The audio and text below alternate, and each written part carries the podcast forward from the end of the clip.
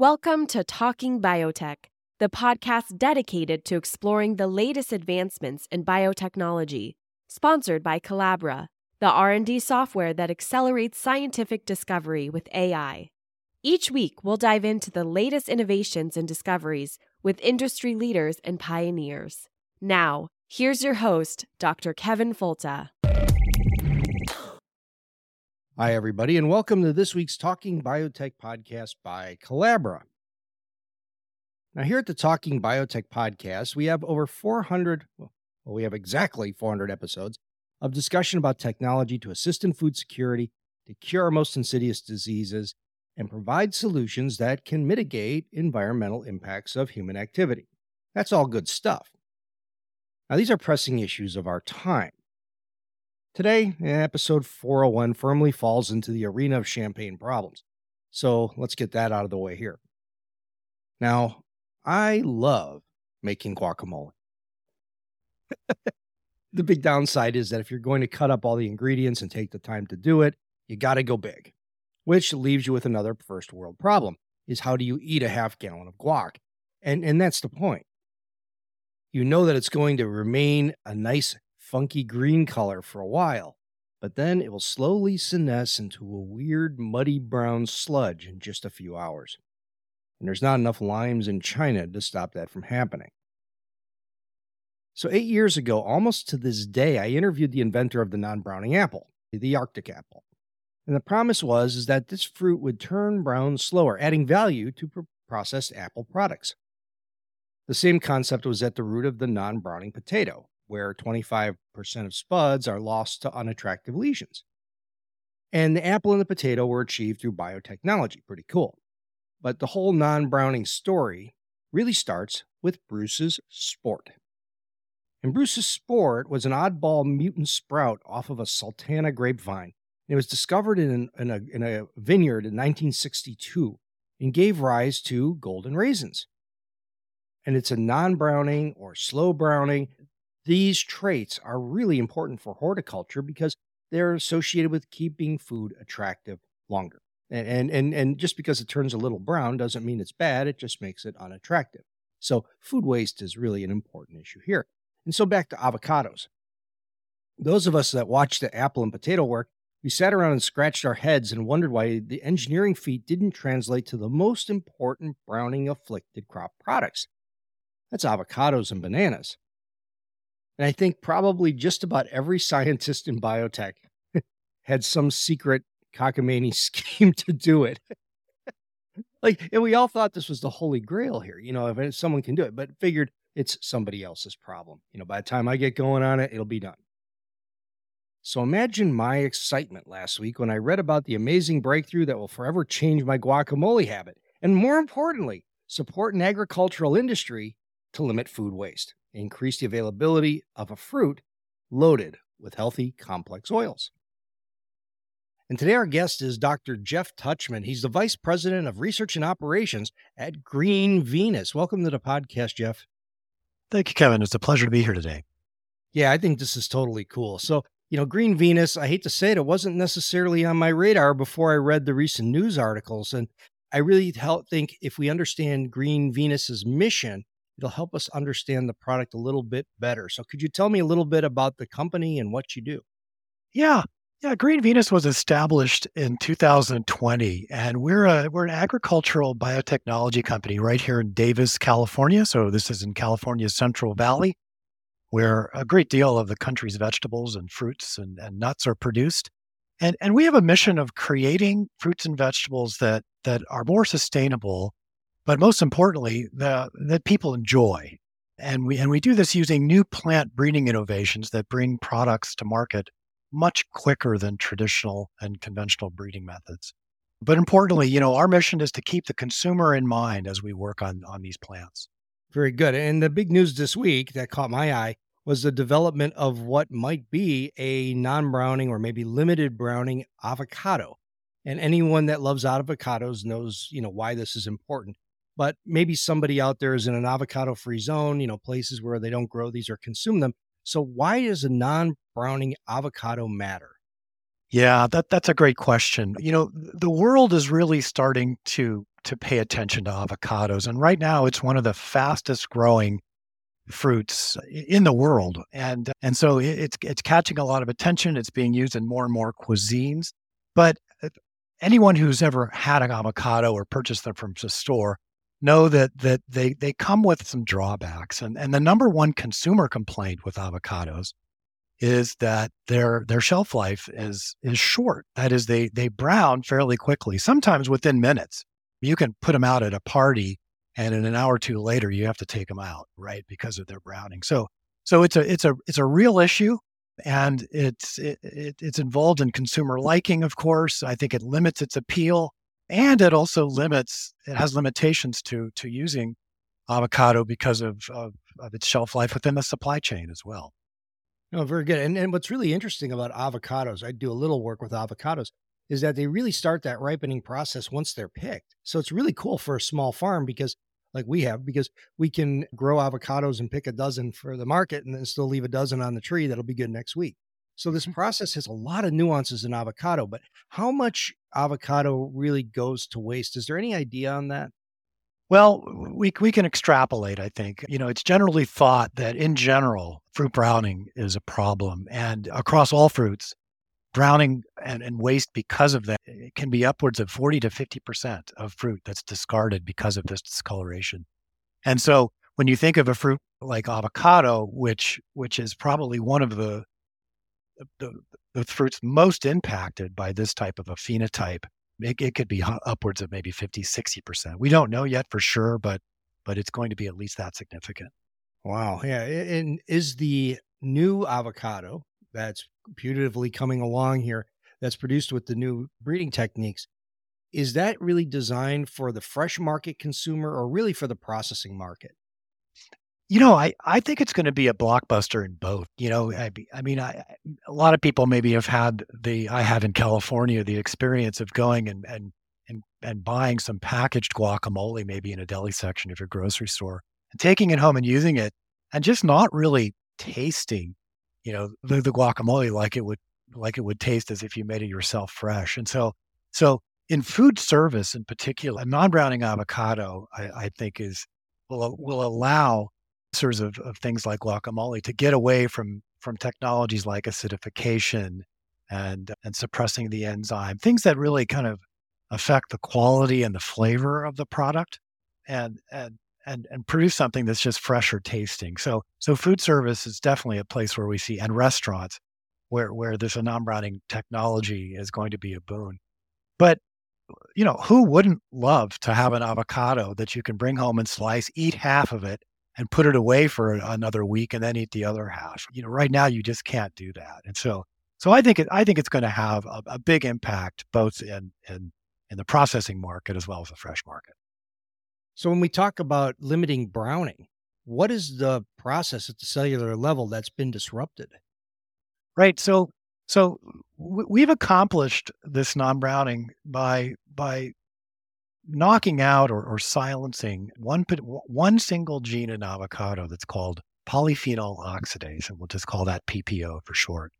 This this enzyme is is not new to science. This has been known uh, for a long time as as the enzyme that causes browning in fruits, and and and so a non-browning avocado wouldn't even be the the first produce that has been engineered to reduce browning through the the knockout of this gene. So we have non-browning potato, we have non-browning mushrooms. Green Venus has produced a non-browning romaine back in 2019, and there's a non-browning apple. All of these have targeted the activity of these PPO genes, and so this this enzyme will take natural phenolics in the plant, and in combination with oxygen, turn them into these compounds called quinones, which you know gradually will will turn into melanins. And, and we all know that melanins are are what causes this this browning color. So so PPOs have been known for a long time to be the responsible enzymes for, for the browning reaction in cut vegetables and fruits. So that was our target. Oh, very cool. So, but ripening in avocados, uh, PPO activity and the browning that occurs, that's really just one aspect of this whole process. And in, when you eliminate PPO, do you have other changes, say in texture or oil content, maybe the way it tastes or smells? Anything else that you notice is affected? We're we're not sure yet because we haven't studied it, but we we we have some indications of what might happen based on these other fruits and vegetables where they've where they've disrupted the the PPO gene. And so let's take the apple for instance. There's a, Uh, a Okanagan Specialty Fruits in Canada has produced a, a, product called the Arctic apple that has silenced the PPO gene.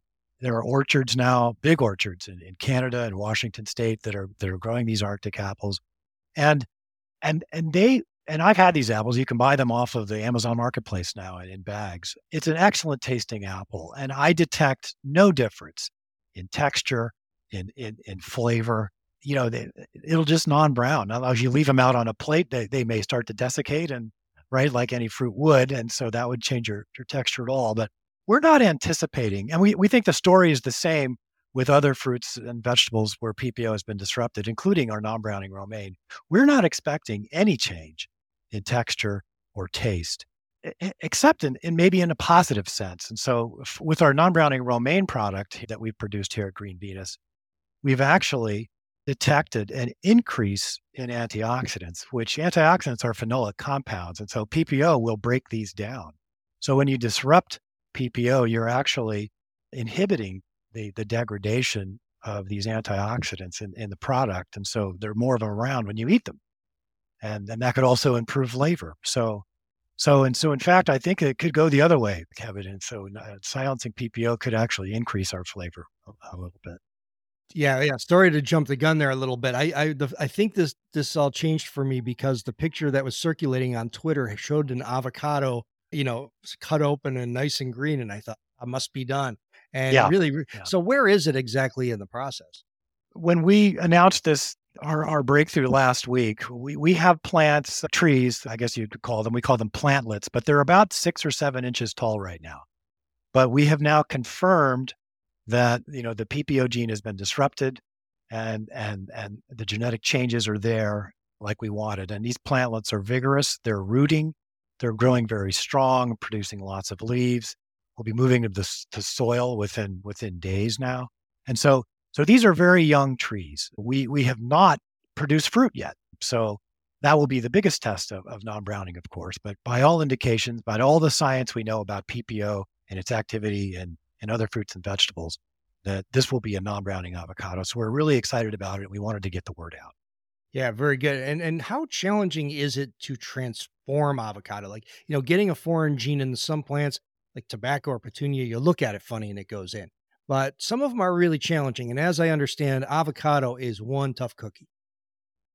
You know, it, it is, and and we're so grateful to to to our financial backers that have stuck with with us. This was this was this has been a six year journey, working on on avocado and get it getting it to transform. And, and you're exactly right. the The obstacle to creating a non browning avocado has really been the the science of tissue culture, and and and transformation. That is getting getting the you know getting the the the editing machinery into the cell and, and it is required and and you know the the side of the road is littered with researchers that just have given up but but we stuck with it and and and and, and the key was was really to produce avocado cells. So we, so we used a technology called protoplasts and that is you're taking an adult cell cell of, of avocado and you're, you're stripping the cell wall off, off of it and then and then you're transforming it you know you're get you're getting the the the we can talk about this later, but the the editing machinery inside the cell to make the very specific, delicate changes to the genome that will knock out the gene and nothing else, and then coax that cell to regenerate to to to form a, a fully a fully realized avocado tree. And so so that developmental process is the challenge. And and we went through, well, it, like I said, it took six years and and countless variations of different medias that include nutrients and plant growth factors and getting that combination exactly right you know cycles of light and dark and temperature all of these things went into to to coax these cells to regenerate into plants and we finally landed on that recipe.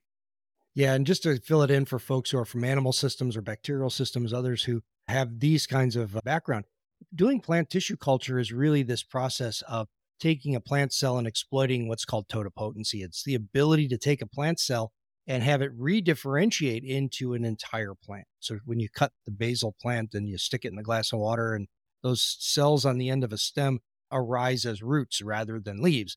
It, it's a, a really cool property plant cells have.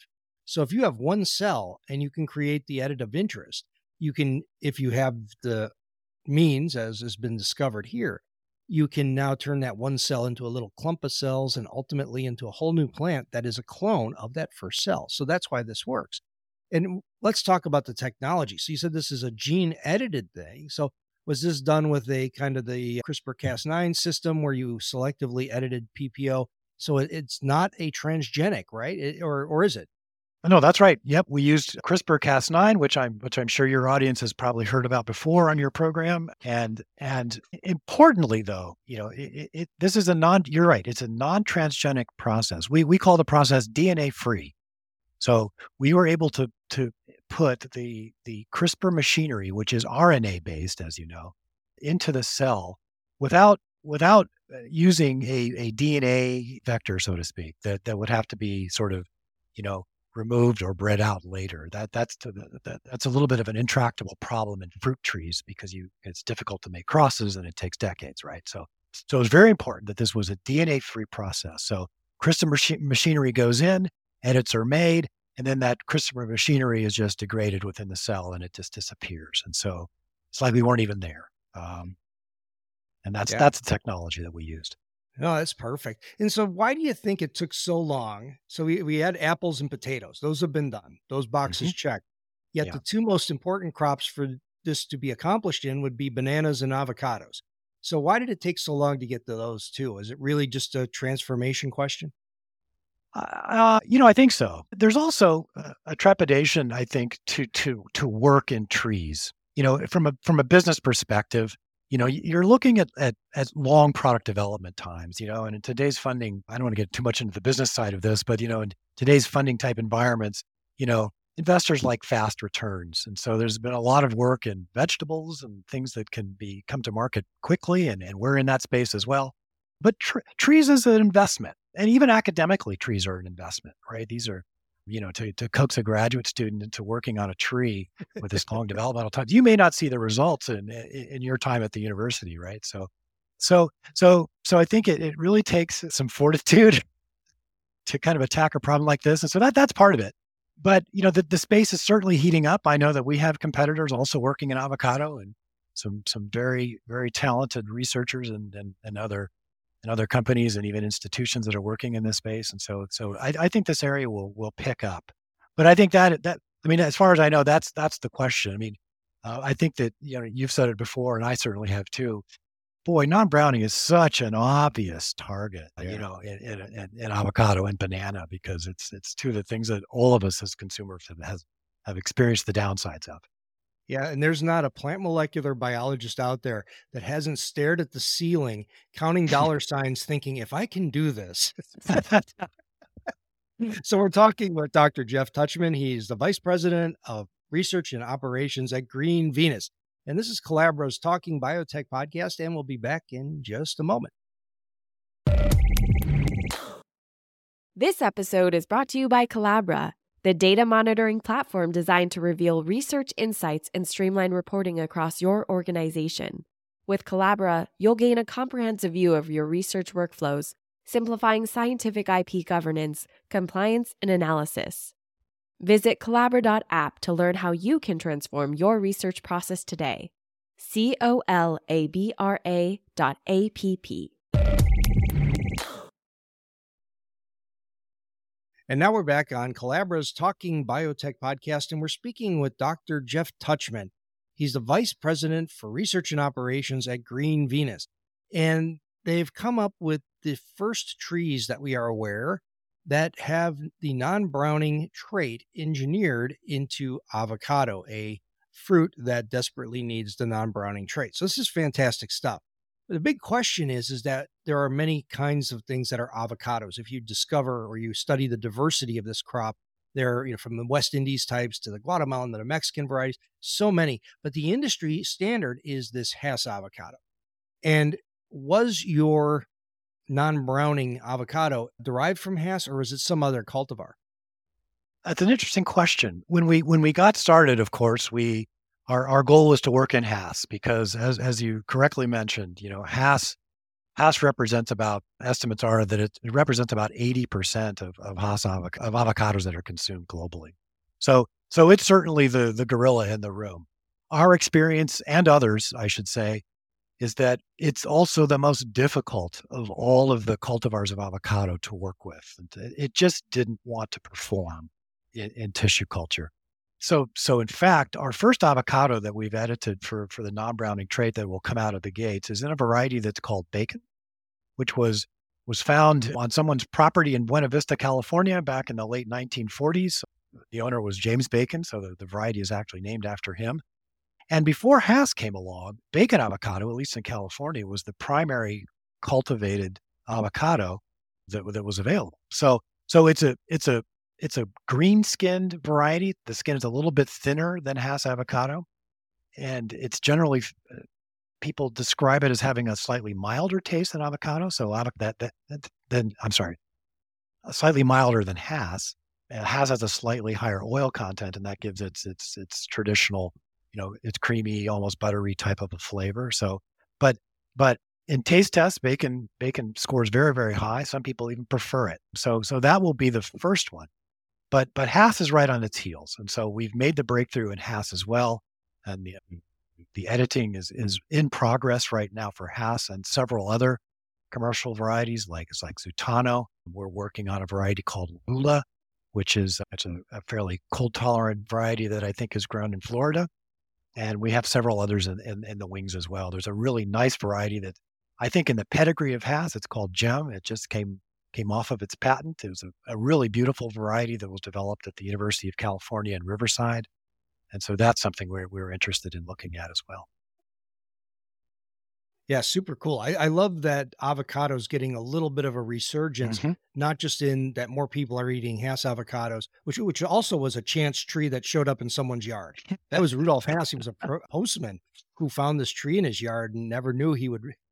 I wonder how many dollars he got from this but, but but there's so much variety that's out there, and it's really cool that you're exploring that a bit. And I grow Lula when I can. It, it doesn't like below 25 Fahrenheit, and we get one night a year below that. So tree isn't exactly having a great time here.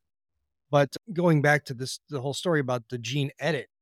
When you're doing gene editing, one of the big criticisms is that you get these off-target effects. And have you checked for those, or is there any evidence of that, or, or does it look like you're getting the edit you're looking for?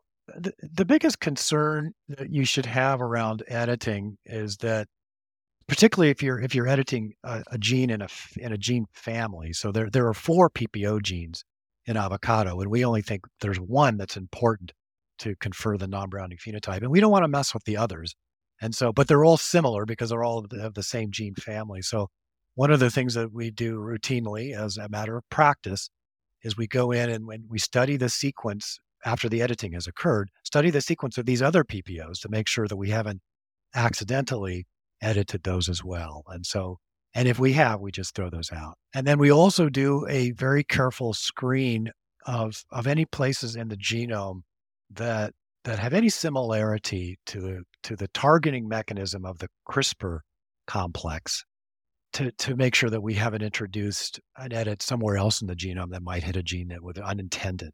And so in all those cases, those are those are bars that we must reach, must reach before we move a product forward. You know, and as to the the notion that there might be other wild off-target effects happening with CRISPR, I think the science is fairly clear now and and shows this is work done in corn and in tomato and rice that that this level of of, of off-target CRISPR edits is is is at or below the the mutation the, the random mutation rate you might see in conventional breeding, and is really nothing to worry. Yeah, about. very well stated. That it, it, poses no more risk than traditional breeding, and I, I think that that's a really right. important point. But the other criticism you always hear is that a non-browning or a slow browning fruit, browning is an important visual signal for the freshness of the of the food item, and that you know browning it's it's a flag that says well maybe there's something wrong with the fruit quality maybe it's not going it's not maybe it's going bad and so if you take away the browning, how do you know an avocado is not good? Yeah, that's a good question. I, I should emphasize that that having an innate trait within avocado that that that inhibits browning and delays browning does not mean that the fruit won't go brown at all, right? There are there are other things that may contribute to browning in, in a cut product's life cycle, so to speak, right? So there, so you know, as as a as a cut fruit sits around, you're going to get microorganisms that that start to be involved in the spoilage of that fruit, just like with any other cut fresh produce. And so, so, so it's not going to be a, a, a product that that has an infinite non-browning type of appearance as long as you hold on to it. It it will start to decompose. It's we're not inhibiting any sort of kind of pest resistance, so to speak, right? And so, so I would say it would have the same type of a shelf life and appearance of of of so consumability as as any other produce that has that doesn't have a browning problem, right?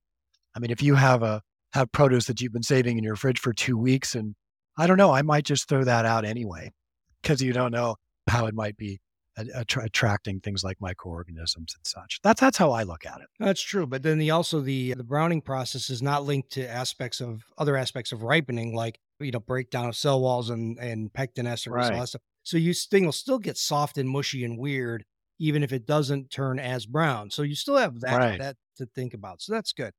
I, you know, one of my goals here on the podcast is to kind of fortify the listener with all the questions they're going to get at the cocktail party.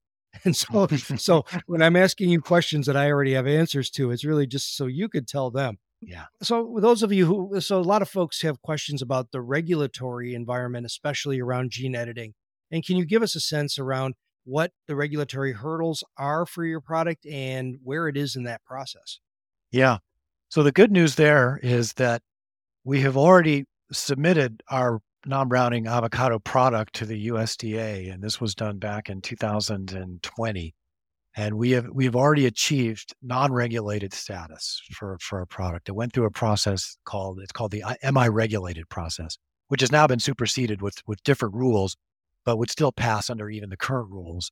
And and it and it and it it it, it achieved that lack of regulation because the USDA had already had experience in examining other products with with that have had the PPO gene knocked out of them. So I'm talking specifically about the, the non-browning white mushroom and and, and of course uh, other, other pro- our romaine lettuce, other other products like that. So and they also they, they they judge it on on will this edit confer some type of plant pest risk? And that not being the case with this particular gene edit and, and, and the ppo gene itself they deemed that they didn't need to to regulate it as such. Now we've also are planning we are planning to to voluntarily work with the fda to look at our product look at its nutritional profile its its allergenicity profile. We're not expecting any sort of hurdles there but but we plan to do that just voluntarily as well to get the FDA seal of approval. Sure, and that and in due time, of course. But when when when if things go just perfect, when is it that you may see the first fruits, and when is it that this may be available for consumers? That's a good question. Things are moving fast, uh, but but trees grow as fast as trees trees grow, and so we we we we know some tricks. We have some horticulturalists culturalists on our staff that know some tricks. We feel that we can our first fruits are probably, I like to talk in months because months go fast, but we could probably see our first fruits in 24 months in anticipation that that these non-browning products will, will want to be grown broadly.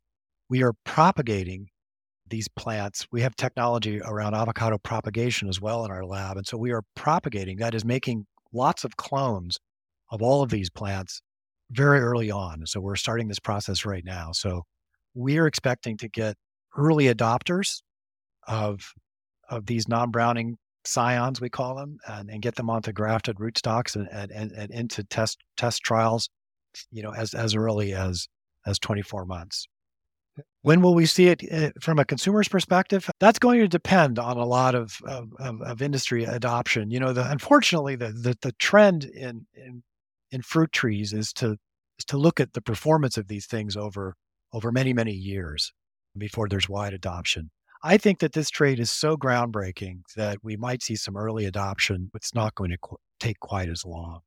but it still could take three to five years before we start to see this in, in, in, at a meaningful scale.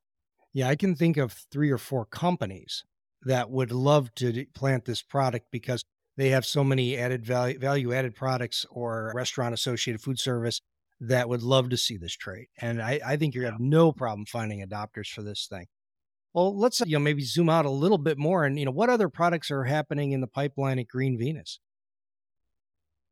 Well, you know, we, we have further plans for avocado beyond non browning, for instance. We haven't talked about avocado rootstocks, but but rootstock traits are also very important for avocado.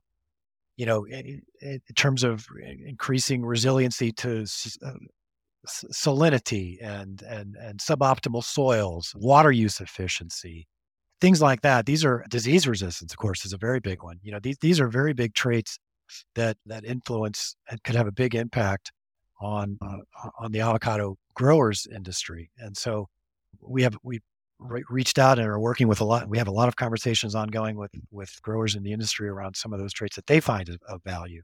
We think that a small seed or a seedless avocado could be an interesting uh, interesting product, and so we're doing some some informal consumer research on that right now. You know, and beyond that, there's we have a lot of interest from everything from from other vegetables that that have a lot of key consumer traits that that are, that that that we can influence, such as tastier tomatoes, more more colorful tomatoes, and more colorful strawberries, more better tasting strawberries, things like that. I mean, there's there's such a broad palette right now with with new technologies, new breeding technologies being brought to bear on fruits and vegetables that that we, we're going to let the marketplace, you know, guide our direction. But, but we have a lot of, of, of, good ideas. We have a lot of good foundational science now and systems that can make this happen. And so we're, we're looking forward to the future at Green Venus. Yeah, it's super cool. So, are, do people who are consumers of fruits and vegetables look for the Green Venus brand, or are you really just somebody who licenses these really good technologies to other retailers? Yeah, yeah. Today we're a technology company today, and so you you probably won't see the Green Venus Venus brand yet, particularly if it ends up in, in food service channels. But who knows? We've we've talked about vertically integrating and maybe becoming a, a grower ourselves and, and a producer. We'll see. We'll see what the future holds. But right now, you'll probably see a brand could, could be a Dole uh, non-browning avocado, right? Or or or something like that. I, I, I'm just using that as an example. We're not discussing that with them, but but that that's the answer to that question. No, yeah. very very good. Well, this is super exciting. So, you know, Jeff Touchman, thank you very much for joining me on the podcast, and I really hope that I can extend an invitation now for as this progresses, please check back in and we'll update our listeners as to what this product is and where it is in the pipeline. Thank you. I'm a, I'm a big fan of your podcast, and it was just really delight to, to talk about this with you today. I neglected to ask you, where can people find out more about it? Sure. You can find more information of what's happening at Green Venus at greenvenus.com. And if you have any uh, follow-up questions for me that I can I can answer, uh, email me at info at greenvenus.com. And that email address works because that's how I got in touch with you. that's right. and so for all the listeners, thank you for listening to the Talking Biotech podcast and joining me in thinking about a future of green guacamole that lasts more than a few days or a few hours or minutes, as it were this is just another exciting application of the technology. But the reason it's so cool is non browning avocados are in the same camp with things like insulin and sickle cell disease, where these are technologies that people can relate to and can see the benefits and can see how they can affect their lives as well as the lives of others. So it's very exciting technology that I hope you learn more about. This is the Talking Biotech podcast by Colabra, and we'll talk to you again next week. You've been listening to Talking Biotech, sponsored by Colabra, the platform that bridges the gap between siloed research tools. With Colabra's electronic lab notebook, scientists can work together in real time, sharing data and insights with ease. Revolutionize your research collaboration. Sign up for a demo today at colabra.app. C O L A B R A dot A P P.